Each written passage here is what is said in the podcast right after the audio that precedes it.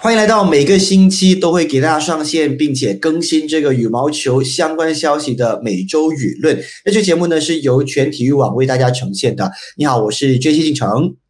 诶，我是资深。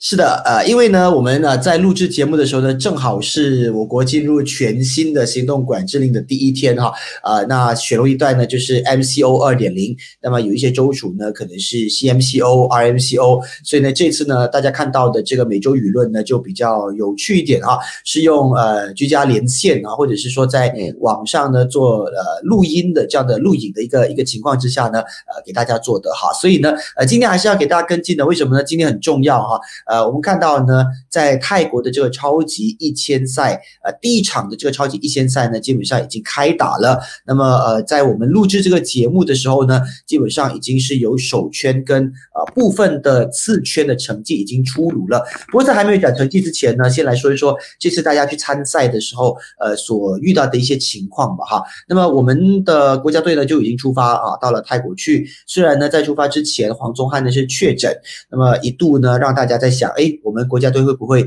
全员退出啊？不参加？但后来呢，我们发现他们还是呃出发到泰国去，而且呢也平安落地了。看来呢，我们的球员是没有什么问题的。可是，在临开赛之前呢，就发现了，诶，看到这个呃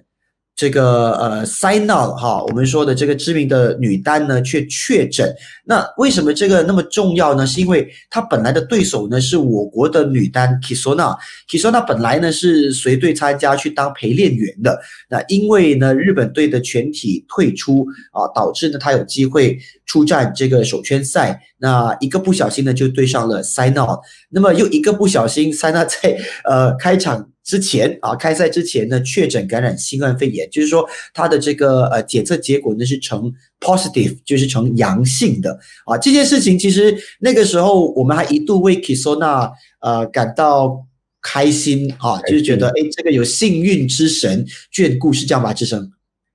呃，其实那个呃 Saina 的 case 呢，就是呃世界羽联呢从在早上的时候呢，我们就看到呃 Kisona 就呃呃，他的对手就 Saina walk over 了，然后就中午开始就有陆陆续续的新闻传出，就是说呃，先是印度语种就是确认就是呃 Saina， 然后还有 Pranoy 啊、呃、就是男单，然后就呃他们两个就是呃所谓的那个呃他们的检测呈阳性，然后 Saina 的老公呢就呃 Kashyap 呢就因为他是呃密切接触。所以也是在酒店呃隔离，所以他们三个人呢就暂时那个比赛呢就呃所谓的所谓的那个什么呃弃呃弃权，呃不过呢在所谓的那个官方网站上面呢，只有 Saina 跟 Kashyap 的比赛呢出现啊、呃、我 walk over， 嗯，然后呃 Pranoy 对李梓嘉的比赛呢就呃因为是在星期三嘛，所以就暂时没有出现任何的所谓的那个退赛。然后呢，就呃，世界羽联呢，在昨呃，在星期二傍晚吧，应该是六点多七点的时候，又发出另外一封新的呃声明，嗯，就说呃，这个两名印度球员，一个德国球员，就三个人的那个第二轮，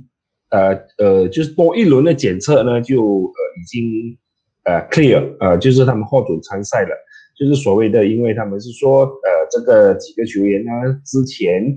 曾经感染，呃，就是曾经确诊，所以他们身体内有抗体，他所谓的抗体呢也是呈呃 positive， 所以呢就是所谓的假阳性，所以呢在整个呃他们的那个医生的那个委员会的的核准之下呢，这三名球员呢都获准参赛。就是两个英国球员，一个德国球员，还有包括呃卡夏，所以这个问题呢就引起另一轮的，就是所谓的呃算也不是呃算是争议吧，就是说呃大马羽总呢就在星期三早上就在自己的官方网页，然后就发表了一个比较简短的一个嗯一个文告吧，就是说我们很不满。是，嗯，主要我觉得整个情况是这个样子的哈，因为呢，本来哈、啊、，Kisona 呢是应该在星期二的时候呢就对上 Saina。OK， 那么因为塞纳出现阳性，结果呢他就 walk over， 也就是说呢星期二过完了，本来该打比赛的 Kisona 没有打比赛，他应该是晋级十六强的。好，那问题来了，因为世界羽联呢发现这个呃塞纳呢是假阳性，觉得他应该可以参加比赛，那他跳过的星期二怎么办？星期三重打。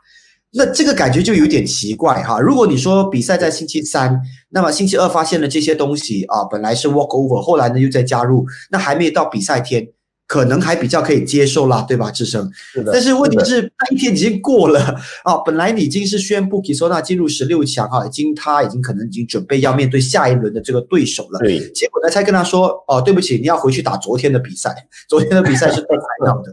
啊，这个感觉就让呃，这个我国的羽总呢，并不是那么的满意哈。呃，当然有时候呢是呃一些不确定性啊，可是没有办法，比赛就是比赛哈。难道你你在比赛之后你才说哦，其实我是可以出发的，我是可以参加的？那其实也蛮奇怪，呃，从来没有遇过有这样的一个情况。而且呃，我国的羽总呢，他有特别强调，他其实是。 因为塞纳感到，呃，就是为塞纳的这个假阳性感到开心的，就是对方其实没有染病，我们其实是欣慰的 ，OK。只不过在安排赛程方面，就觉得有一点奇怪了。那你你你看过那么多场比赛，应该这是第一次出现这样的情况，是吧？我目前来讲是我自己看过第一次，就是说弃权了之后，然后又可以重新回来的。呃，就是你所谓弃权的话，就已经判呃判了球员胜利。 可是你的胜利第二天呢，就呃也不算第二天吧，就当天晚上就宣布呃胜利无效，然后你就重新，啊、呃、这场比赛呢就是重新要呃开踢呃开打，然后这呃这种情况呢，就对球员难免呃那个心理应该是有一点，呃怎么说呢，就是可能会有一些不舒服吧，是。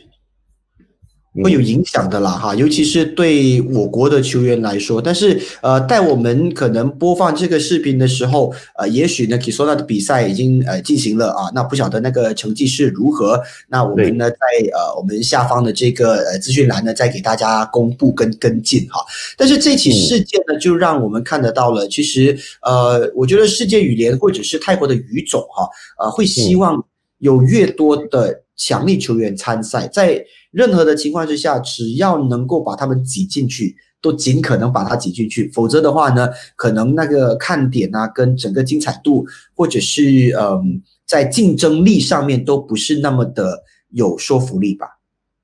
对呀、啊，就是说，毕竟你球员已经来到了呃呃曼谷吧，然后就是尽可能的情况之下呢，就让更多的球员参与，只是说在这种呃。 关键时刻也在这种敏感时刻，虽然是可以，呃，原谅吧，啊、呃，这种情况。可是对于你比赛的情况来说呢，胜就是胜了。可是你就是宣布了弃权之后，为什么可以收回呢？这一点可能就就有点搞不明白的吧。 嗯 ，OK， 看来呢，呃，世界羽联呐、啊，或是泰国的羽总呢，可能要去检讨这样的一个模式，以后是不是要制定一个 S O P 啊？不管怎么样，要在比赛开打之前做决定，或多久前就要做决定。一旦决定定了哈、啊，就不要再去影响呃球员的。那因为呃，我们也会担心说，呃，球员的权益被牺牲啊，不一定是只有我。嗯 可能就是也有别的球员的权益啊是要被牺牲的。你看，如果今天呃又要回到三十六强哈、啊，去对战这个 Kisona， 那么呃那 Kisona 的这个对手原本十六强要打的对手，他也可能要对上塞纳的啊。他本来是打 Kisona 就好了，嗯、他现在呢有可能又要对上塞纳，所以呢整个准备可能又有一点呃，就是整个受影响到、呃、受到影响。 嗯，对，呃，可能是说教，呃，教练他们那儿的那些准备工作啊，啊，球员的心理准备啊，也难免会有一些影响吧。嗯嗯嗯 ，OK， 好，这个呢是第一个啊，看到球员们还有呃羽总啊，对于这个这次的超级一千赛在泰国举办的比赛的一个不满。另外呢，也有一些算是场外的不满哈、啊，呃，比赛是已经在进行的，但是在比赛前有一段时间呢，就发生了呃 Axelsen 哈、啊、在。 世界羽联的官方脸书下面啊，就有点呛声啊，就说呢，天天都肌肉 ，OK， 然后也有别的球员啊，就这个呃女单的世界第一，呃这个戴资颖啊也出来说啊，呃就是可能就是这个餐点并不是准备的那么好。那像你这样子有随着这些主办单位啊到一些地方去啊、呃、做采访啊等等的，这样的一个餐点的安排是不妥的嘛？因为呃以前的话呢，就是如果说你住大会酒店的话呢，就是到呃底层的那些所谓的那些呃 buffet style 吧，对吧？就是说你球员可以吃，啊、选你自己对呃，就是你球员可以选你自己喜欢吃的。然后这一次呢，就情况比较特殊吧，就是所谓的那种隔离，每个球员一间房，然后他们把食物放到你门口。结果呢，球员每天开门出来取食物，又是鸡胸。第二餐又是鸡胸，所以连顶数也在说，连王麒麟也在说，基本上很多球员都在反映，每天都在吃鸡胸，就是应该是看到那个鸡胸都已经有点怕了吧。嗯，当然，呃，鸡胸可能是一个比较健康的安排了，哈哈。但是呢，也也不能一直都是这样子。而且，我觉得有趣的是，媒体把焦点的放在了 Axelsen 反映这个事件的时候，被世界羽联删留言。嗯把自己事件就引起大家的讨论了，就是说，哎，那是不是说世界羽联呢？呃，不能够接受球员的一些批评等等。当然，后来呢，其实也有跟呃 Axelsen 做一些协调，呃，似乎后来的餐饮有点变好，是吧？对对啊、呃，我们看球员他们在 I G 啊，在看美啊、呃，看他们的呃面呃面子书的那些照片啊，然后看他们洗的东西呢，就好像。有人呛声之后呢，啊，有人帮他们发言之后呢，好像是那些食物呢就有所改进了。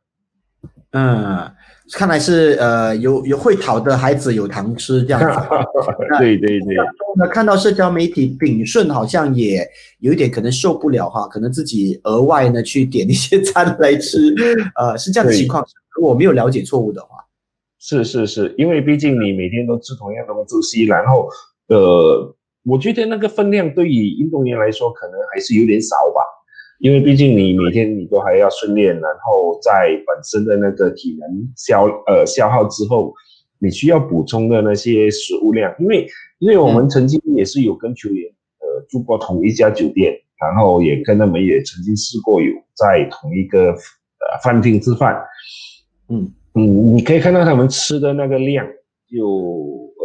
比较多。呃比较多，而且是选择性也会比较多，他们可能就呃水果啊蔬果方面的可能他们会选择会很多，然后肉类可能还是会有，只是说他们我有大概之前有发生呃有发现过，就是他们可能尽量选比较少油腻的东西，呃就蔬果类他们会比较选择会会会量会大一些。嗯嗯嗯，那这次呢，可能世界羽联觉得啊，鸡胸肉呢应该很健康啊，就是、呃、大家都不太会有问题，可是也不能天天这样啊。我觉得量可能是一个问题，像呃马林呢就有特别反映，他就说球员需要的是呃特别安排的餐单啊、呃，而不是这样子，嗯、可能就是比较呃简单粗暴的一种所谓的健康的饮食啊。呃，那个我们的老将哈、啊、秉顺呢，他也有说，拜托给一个鸡腿好吗？不要再吃鸡腿。对，这个是饮食上的一个问题啦。至于训练时间上，似乎运动员也有表达不满，是吗？志成，呃，就是说可能就因为，因为以前的话呢，就是呃，我们所知道的就是呃呃，你可能是呃马来西亚队来，就可能你拿两个 court， 然后就可能你另外一个 court 你就分给一些比较小的队伍，就可能说像啊、呃、德国啊、西班牙、啊、人数比较少的一些球员。啊，然后就四个 call 就马来西亚占三个，然后另外一支队伍就占一个。可是这次来呢，你的那种整个 S O B 呢，只能一次进场，只能一呃，就只能一呃，就只能有一个国家队。就马来西亚队的话呢，他你就占完了整个四个 call， 然后每个 call 就还要限定人数。所以在这种情况之下呢，可能就那个时间安排方面呢，你也不可能是说从早上八点一可以一路练到晚上呃十点的那种呃时段吧。嗯嗯，所以这个这样的一个、这个、呃所谓的时间是不够的。呃，以前呢，基本上他们训练呢，我我印象中呢都是一个半或者两个小时左右，然后他们在还可以在场旁边再做一些。啊、呃，我 warm down 啊，还是说之前你来之前可以先做一些那种呃热身啊，然后你才进场。可是这次来呢，就马上进场，打完了就马上撤，然后你还要留时间给呃主办当局再去做卫生清理工作。所以在这种一每一轮都要做呃消毒跟清洁工作的情况之下呢，呃，球队的那训练时间难免会可能就会缩短吧。嗯，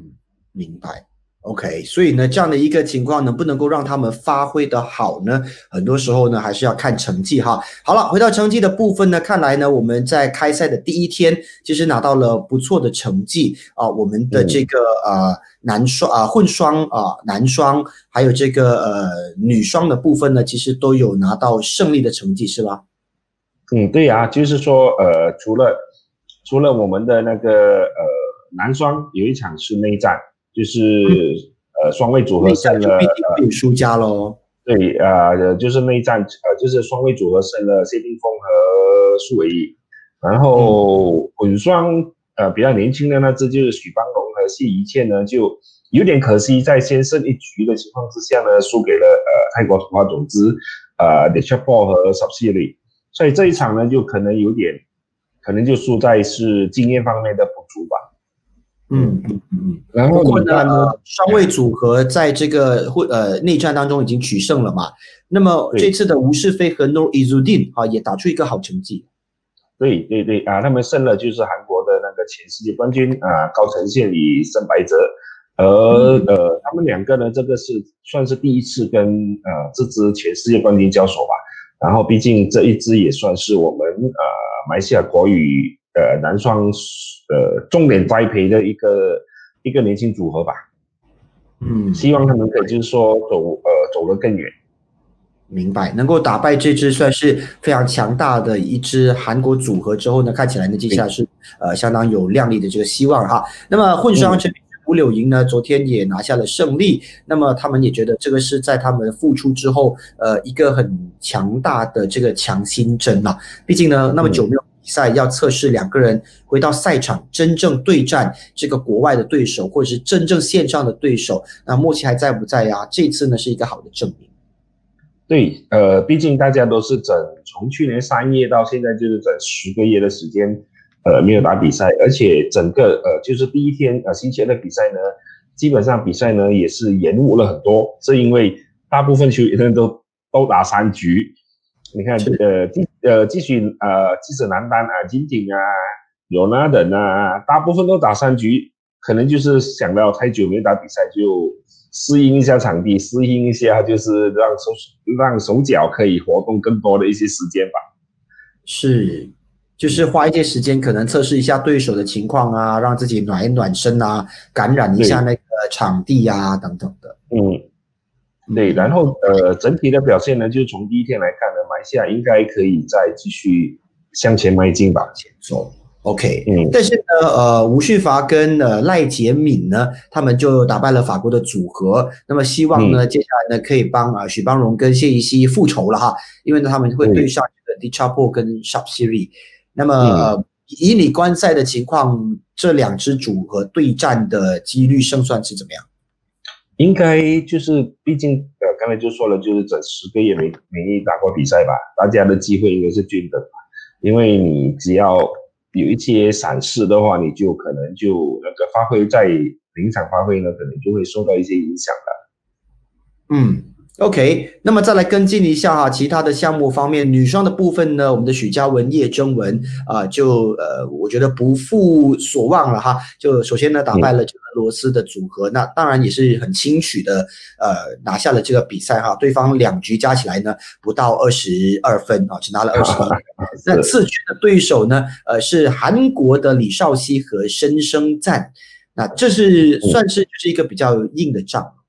对了，呃，对，呃，就是你对上韩国、对上日本，呃，这些比较硬的仗呢，就是考验呃我们球员的时候，呃，这次呢就没没了中国队，也没了日本队，所以在女双方面呢，其实是主要的对手就、呃、印尼啊，就主要是韩国为主，然后还有一支丹麦的女双，呃，所以是马来西亚女双呢，可能就要趁这个时候，呃，把握一些机会，至少争取进入一个呃前八吧。 嗯，明白。好，那女单的部分呢？哦，我们的这个一姐哈、哦、没有办法打败这个天才少女，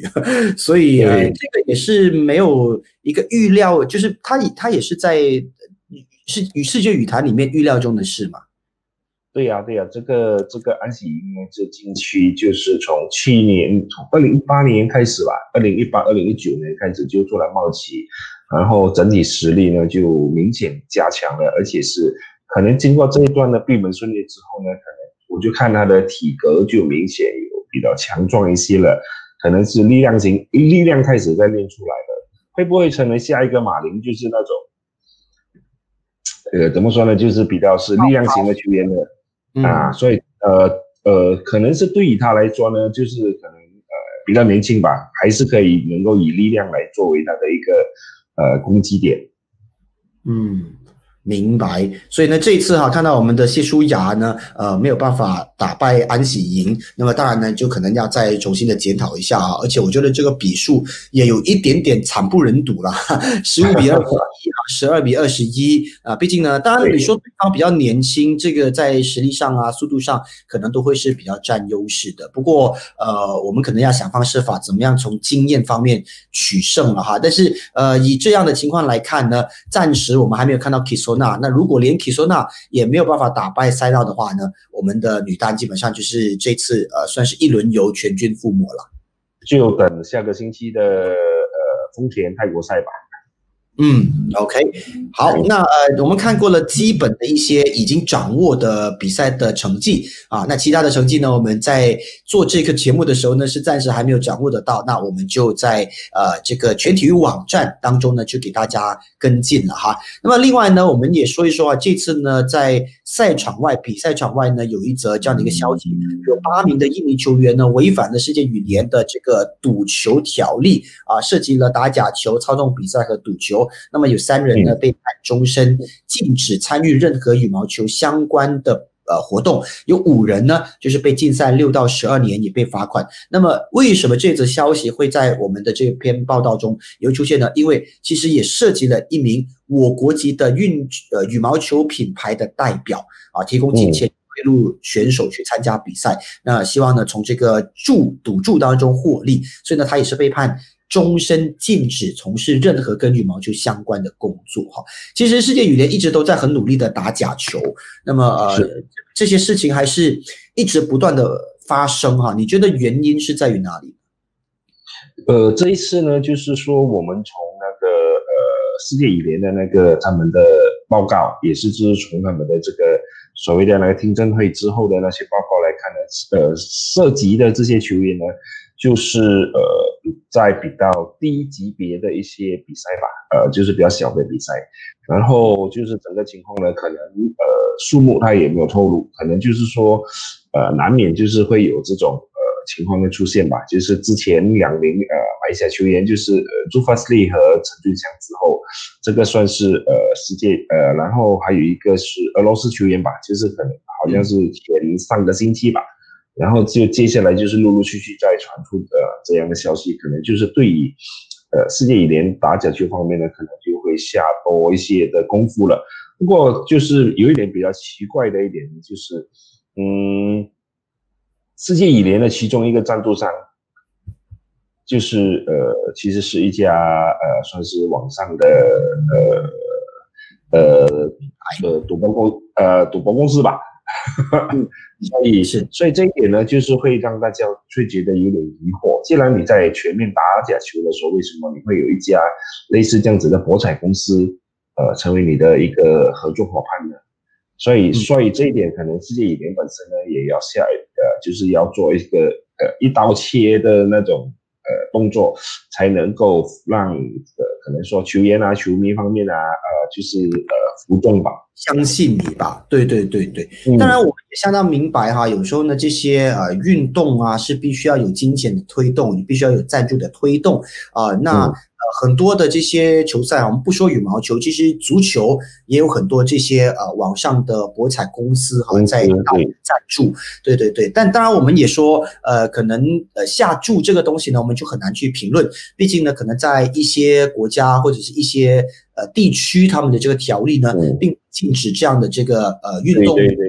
啊，是是是，这个我们不能去了解。不过打假球是肯定是犯法的 ，OK， 我相信没有一个地方会允许打假球。所以呢，博彩归博彩哈，很多时候是因为有人呢提供所谓的资金啊、金钱给这些球员，叫他刻意的输啊，或者是刻意的操纵这个比赛的分数啊。可能有些人不了解怎么样操纵呢，顶多就是自己刻意输掉那个比赛。那么呃，刻意输掉那个比赛对自己有好处吗？其实很多时候不一定是这个样子哈，呃，可能为了让一些所谓的呃赌注啊或赔率能够有更高的这个回酬，很多时候呢，他们要制造的也许是一个惊喜啊，本来呢就是不被看好的爆冷啊，或者是被看好的爆冷输掉啊，这样子呢，可能呃就会让呃更多人能够从中获利了啊，获利了哈。我们就不把我画面说的太明啊，反正操纵比赛这件事情呢，呃一直都是有利可图的，啊、双方包括球员跟这个要贿赂的这个单位哈，啊，所以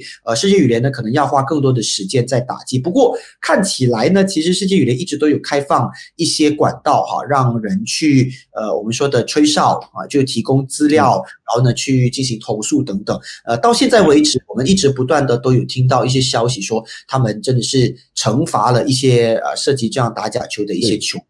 有一些呢可能是十几年的禁赛啦，啊、呃，就包括我们知道呢，知名的呃羽毛球男单啊，呃，他其实也曾经涉及在这样的一个所谓的赌球的风波里面啊，都、呃、或是赌博的风波啊，不只是赌球，赌博的风波里面就有这样的不良示范。但是呢，十几年之后，可能他还是可以重新出来比赛，就看他犯下的这个罪行到底有多严重了？嗯，呃，就是整体来讲呢，就是可能呃呃，世界羽联呢可能就要采取更更严厉的一些手段吧。呃，因因为现在它涉及的不仅是那个些呃，就是可能是顶级的一些赛事，可能就没这么呃有消息传出，可能呃目前来讲呢，可能涉及的就可能一些是比较呃低级别的比赛也，也球员也比较容易，就是可能。呃，奖金也不高的情况之下呢，可能他们想要获取一些额外的一些收入吧。嗯嗯 ，OK， 好了，那我们看过了这些比赛啦，还有这世界羽联的消息之后呢，我们来展望一下，接着下来哈。那呃，接着下来呢，我们看到所有的球员们呢，都会待在泰国呃好几个星期，参加完两站的超级一线赛之后呢，就会参加这个世界羽联的年终总决赛。可是，在随着比赛不断的参加跟走下去，可能会有越来越多人的。呃，退出啊，可能是因为确诊啊，或者是一些其他的原因啊，有风险啊，会不会导致这次的世界羽联总决赛基本上是没有没有看头的呢？呃，现在都已经少了中国队跟日本队之后呢，就是世界羽联啊，这个世界羽联年终总决赛呢，相信呢这个所谓的男单前八，还有啊。呃呃，单打前八还有双打前八呢，我相信都是会从这个这个两站泰国呃呃两站的这个巡回赛里面的球员呢，就是产生的，所以呢，就是他们可能会一三个星期里面碰呃同样的人，呃，就是再次呃交手吧，啊，他们就留在同一个地区，然后可能就输了呢，可能就呃呃提前离开了，嗯啊。有一些如果是没有办法打下一站的比赛，就会提前离开，但是呃就不会再有新的球员进来就对了。对对对，啊、呃，基本上呢应该都是在呃泰国赛的这呃这班球员当中产生这个最后的年终总决赛的资格了。嗯嗯，好，这次的泰国赛跟年终总决赛呢，是全世界啊、呃、喜欢羽球的或者是呃羽球迷呢都在关注的，毕竟呢它是二零二一年开始的第一个比赛，也是在呃这个世界羽毛球赛停办了那么久，正式开启的一个大的比赛了啊。在之前有一些小的比赛，但是呃正式的一个我们说的参赛的、呃、比赛的泡泡，或者是说正式。嗯投入呃比较高级别的这个赛事的第一站跟第二站，所以呢，它出来的成绩会直接影响到接着下来会不会能够继续办比赛，尤其是这次的东京奥运会啊。虽然呢，奥运会到现在为止一直出现不同的变数啊，当然也听到日本有传出一些消息，就说呢，似乎日本好像有考虑要可能放弃这次的东京奥运会啊，直接在二零啊三二年的时候呢，可能再重新对对对对对啊，所以这个消息也让很多人会吓一大跳啊！你想一下，哎，这是万一这一届真的是直接 skip 掉啊，直接跳到二零二四年的比赛，我们可能有很多老将未必能够撑得下去哦。是的。呃，你二零二四年的话呢，大家都准备的那个心思，大家都已经从二零二零年涨成二零二一年，就对大家是一个很大的打击了。如果说你二零二一年你办不成，然后直接 skip 了一跳就跳到二零二四年，你对于那些三十岁左右的球员来说呢 ,三十、三十一、三十二 岁的球员来说呢，可能是一个对他们来说呢是可能是一种折磨吧。所以呢就林安呢就可以呃可能就会比较开心。我选择退休了，我不需要再受这种选择。对对对。所以所以呢呃呃这个连续几天呢，就是呃日本还有呃国际奥委会呢也陆陆续续有新闻出来，也有消息出来，是我们面对什么样的情况呢，我们是同样会照样办下去。只是呢在整个大环境就是疫情的情况之下呢，谁都不敢谁都不能打包票吧。嗯嗯 ，OK， 呃，毕竟呢，我们刚刚说到，如果呢真的是跳到二零二四年的话，你想象一下，我们的呃，除去的多利哈已经是退役的，我们两支现在还在征战的呃奥运银牌啊，包括双位组合啦，还有比顺柳莹呢，都已经是时隔八年在参加奥运了。八年前他们是银牌的实力。八年后还能够是银牌的实力吗？那这个时间点有点远哈，变成了它的变数跟可能性就更高啊、呃，可能性也可能更低了一点点。所以我觉得这个东西呢，如果我们论羽毛球项目，对我国来说其实是我觉得是不利的，因为如果二零二零、二零二一我们开可能还有一些机会，那如果到二零二四年，我们应该就是全军都是新的啊、呃，可能呃。呃有参加过奥运的这些选手就会相对比例比较低，那么要去抗衡大国啊，尤其是像中国啊、日本啊，到时候呢，如果在疫情已经完全恢复的情况之下，大家都恢复实力参赛的话，我觉得我们的胜算会比较低啊。呃，在这种情况之下呢，可能是两极化的看法吧，可能就你三年后或者是现在是算是三年后吧，你三年后的话，可能李子嘉会更成熟，然后谢定峰与苏伟毅呢，可能也。就是也慢慢走向成熟，只是说对于刚才你提的，这是两支奥运银牌。如果说真的是二零二一啊东京奥运办不成的话呢，可能他们这两支真的是，呃，就是到时就是可能他们的那个目标可能就要改变了，就是说、哦、OK 好吧，我们就今年到这里为止吧。可能就是这种，你要看你要看整个大环境的改变吧。然后对于比较年轻的球员来说，可能就有更大的优势。可以给他们更多的时间再去成长。嗯嗯，当然我们不希望是真的是会直接跳过二零二一啊，我或者是我们说二零二零的这个东京奥运了。毕竟呢，如果真的是跳过的话呢，第一，呃，其实我觉得全世界的羽坛啊、呃，对不起，是所有的运动项目哈、啊，或者是这个所有的队员、球队呢，都会蒙受一定程度的损失。第二点呢。我很担心日本的这个奥委会哈、啊、会能不能够承受呃极大的损失啊，这个是让人不想看到的。那只能够说，希望这一次二零二一年我们面对的这个疫情呢，是有得到一个正确的解决方法，包括什么呢？希望疫苗在今年呃奥运举办之前呢，都能够很成熟的完全被使用，呃哪怕它的这个使用率没有办法给全世界所有的人或者是大部分国家的人，但至少呢。呃我相信每个国家应该有能力让自家球员都能够呃注射这个疫苗。那如果疫苗的效果好的话，那基本上呢就能够至少能够让这个奥运的主办的可行性比较高一点点啦。